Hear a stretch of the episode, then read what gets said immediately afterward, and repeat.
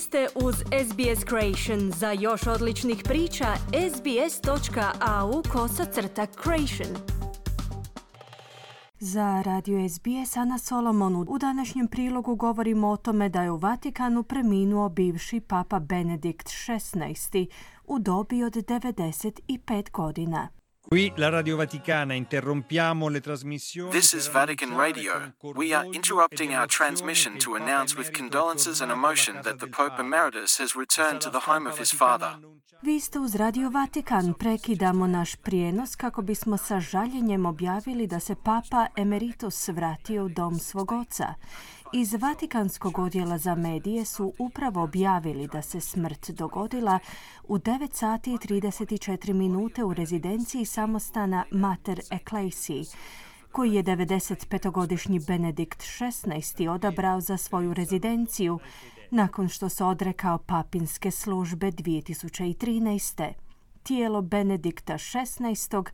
je izloženo u bazilici Svetog Petra kako bi mu vjernici mogli odati počast, objavio je voditelj Vatikanskog radija. Bivši papa Benedikt je preminuo u subotu 31. prosinca u bivšem samostanu u kojemu je živio od svoje ostavke 2013. kojom je šokirao svijet. On je bio njemački teolog koji je pokušao probuditi kršćanstvo u sekulariziranoj Europi, ali će zauvijek ostati zapamćen kao prvi papa u šesto godina koji je podnio ostavku na tu dužnost. Benedikt je zaprepastio svijet 11. veljače 2013. kada je na latinskom objavio da nakon osam godina više nema snage voditi katoličku crkvu i njezine vjernike. Njegova dramatična odluka otvorila je put papi Franji koji je izabran za njegova nasljednika. Dvojica papa otada su živjela jedan uz drugoga u vatikanskim vrtovima u dosada neviđenoj situaciji koja je pripremala buduće vođe na isti takav aranžman.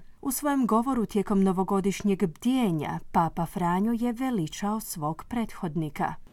E parlando della gentilezza in questo momento And speaking of kindness, at this moment, our thoughts go spontaneously to our dearest Pope Emeritus Benedict XVI, Kada već govorimo o ljubaznosti u ovom trenutku, naše misli spontano odlaze na našeg najdražeg papu u miru, Benedikta XVI, koji nas je u subotu napustio. S toplinom u srcu se sjećamo njegove osobnosti tako plemenite, tako ljubazne i osjećamo u našim srcima takvu zahvalnost, zahvalnost Bogu što ga je darovao crkvi i svijetu, zahvalnost njemu za sva dobra koja je učinio, a posebno za njegovo svjedočanstvo vjere i molitve, osobito u ovim posljednjim godinama njegova umirovljeničkog života.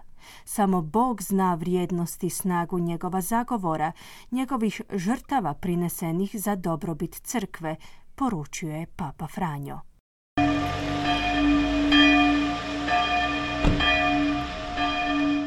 Crkvena zvona su se oglasila u Marktlu u Njemačkoj, mjestu rođenja pape Benedikta nakon vijesti o njegovoj smrti. Njemački gradić kojega je Benedikt nazivao svojom citiramo duhovnom domovinom, svake je godine slavio njegov rođendan. Svjetski čelnici su na Twitteru izrazili sučut za Benedikta koji je bio prvi njemački papa u tisuću godina.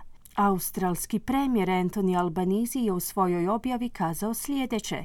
Tužan sam što je preminuo papa emeritus Benedikt XVI. Neka počiva u vječnom miru. Američki predsjednik Joe Biden, predsjednica zastupničkog doma Nancy Pelosi i državni tajnik Anthony Blinken su odali počast preminulom papi. Njemački kancelar Olaf Scholz opisao je papu rođenog u Njemačkoj kao, citiramo, formativnu figuru katoličke crkve. Nakon izbora Papa Benedikt morao se suočiti s rastućim skandalom seksualnog zlostavljanja u katoličkoj crkvi. Dok je bio kardinal, javno je umanjivao razmjere i ozbiljnost krize. Voditelj Njemačke biskupske konferencije George Betzing sjeća se bivšeg pape kao čovjeka koji je utjecao na generacije teologa. Papst Benedikt hat in seiner Amtszeit During his term in office, Pope Benedict has actually revealed the depths of the abuse. Papa Benedikt je tijekom svog mandata zapravo razotkrio dubinu zlostavljanja, zlostavljanje koje je u katoličkoj crkvi ostavilo tako trajan utjecaj na nas i naše svakodnevne živote, jer je povezano s gubitkom povjerenja i vjerodostojnosti. Kao nitko prije njega, Papa Benedikt jasno je dao do znanja da je svako zlostavljanje zločin, te da je potrebno uspostaviti strukture u crkvi koje se s tim zločinima suočavaju na odgovarajući način, istaknuo je Betzing. U siječnju 2022. u izvješću neovisnog tijela u Benediktovoj rodnoj Njemačkoj se navodi da nije poduzeo ništa u četiri slučaja seksualnog zlostavljanja, dok je bio nadbiskup Minhena između 1977. i 1982. godine. On je u emotivnom osobnom pismu priznao da je došlo do pogrešaka i zatražio oprost. Njegovi su odvjetnici u detaljnom pobijanju tvrdili da on nije izravno kriv.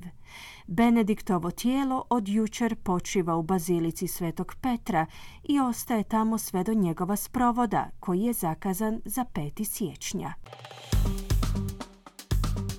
Kliknite like, podijelite, pratite SBS Creation na Facebooku.